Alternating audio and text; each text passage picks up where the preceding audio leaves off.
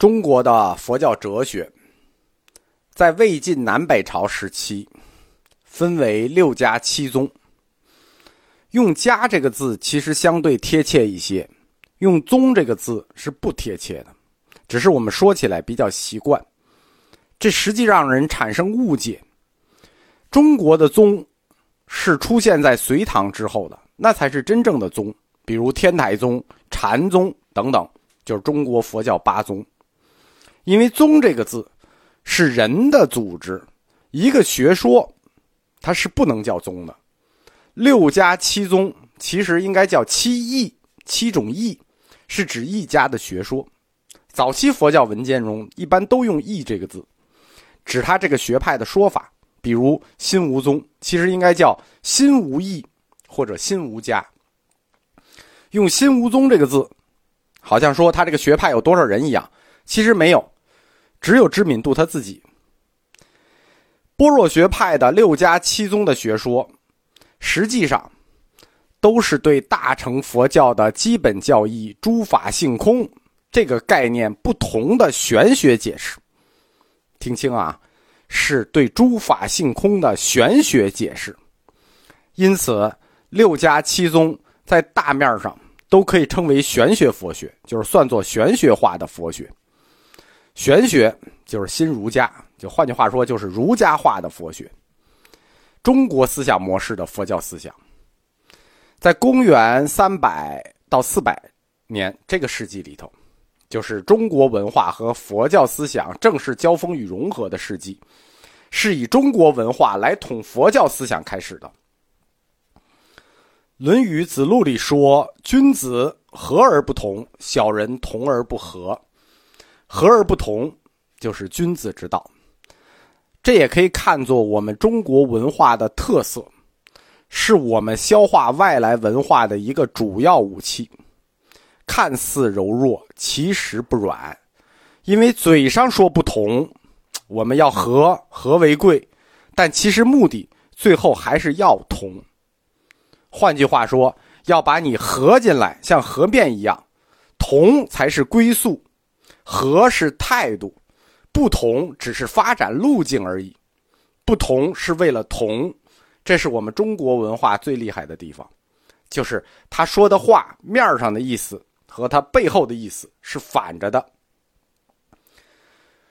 本土的六家七宗，就是这么一批用中国文化去和不同的佛教思想和而不同产生出来的学派。小乘佛教的基本教义是人无我与四圣谛，大乘佛教的基本教义是诸法性空和真俗二谛，啊，这些概念听起来都很高深啊。其中最高深的就是这个诸法性空。诸法性空是般若部，就是大乘空宗的核心教理，也被称为智度、明度、般若波罗蜜多啊等等。在大乘修行的六度中，它是最后一度，也是最高的阶段。甭管它是什么吧，诸法性空。总之，它指向的是一种终极智慧。大乘空宗的般若经体系，是佛经中最庞大的体系，就是在大藏里头，它也是最大的一块。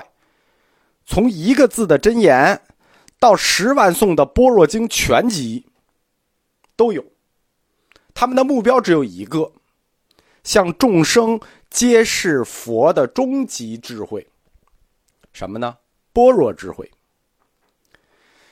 大乘佛教的诸法性空中，这个被称为空的，对指的是诸法，是诸法的性空。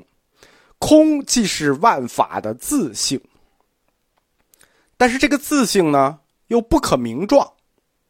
其内在的性质只能体认，只能体会，无法用任何语言来描述这个空的定义，因此空也只是一个代词。这个概念跟什么相同呢？我们前面讲了很多课了啊。一百年前，玄学家王弼说的“玄不能言而强言之”，就是不能描述，硬说一个。这跟空和玄的概念。很很相同吧？不信你就比一比，对吧？玄有三个特点：第一，无限性，就是无限的又不可被描述的；第二，不动性，作为推动者，它自身是不动的；第三，第一性，作为所有原因的原因，它自身没有原因。你看佛教的这个空，是不是跟儒家的这个玄很像？前课讲过，为什么要用“玄”字，对吧？就是说的，第一，因为要强说一个字，不能言而强言之，强说一个字；第二，“玄”是什么？一种方便、方便说法的方便，用不好定义意思的词去描述一个不好描述的事，就用“玄”。佛教的这个“空”字性质和“玄”字那是一样一样的。所以，千万不要试图去描述空的定义，因为任何明确的、有边界的定义都是错的。就是这个空，甭管你怎么解释，它都是错的。对于一个无法用语言定义的概念，我们如何定义呢？啊，这这个问题听着就是一个悖论，对吧？无法定义的概念，我们如何定义呢？这是个悖论。但是我们也可以做这个题。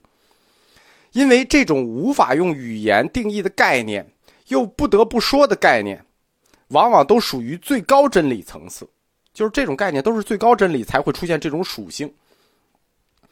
在每一个宗教或者神秘主义里都有，不单是佛学或者玄学，基督教都有。只要涉及到本源问题，你都会碰到这种无法定义又得定义的情况。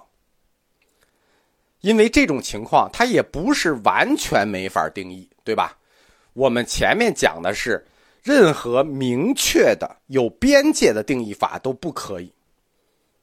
那有没有一种不明确的、无边界的定义法呢？对吧？我们不是说嘛，也你也得定义啊，想办法。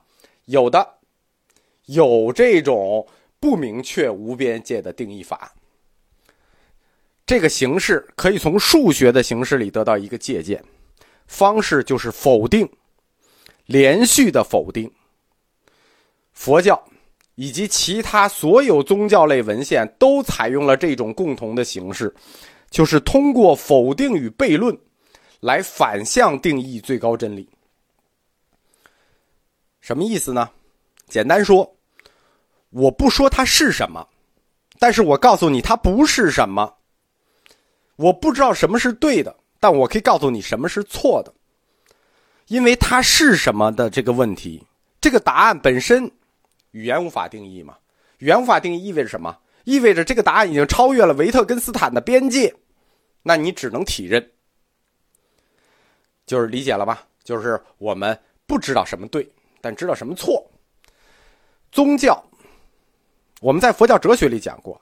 它是人类非理性的理性秩序化，那它就和人类所有的非理性认知与感情情感有共通性，对吧？比如爱情是一种非理性，那你爱谁这件事情，你不一定很清楚，但是你不爱谁这件事情，它往往非常明确，对吧？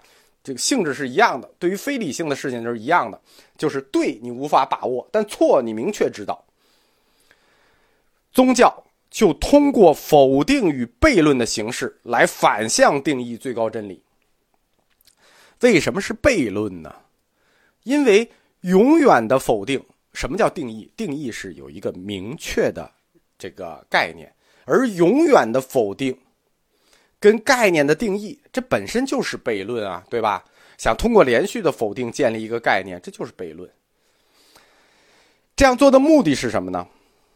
这样做的目的在于要打破和消除所有的思想观念，持续的打破，一直的否定，直到你不会再产生任何新的观念。为什么？因为无论你产生什么观念，你都是错的，毫无疑问。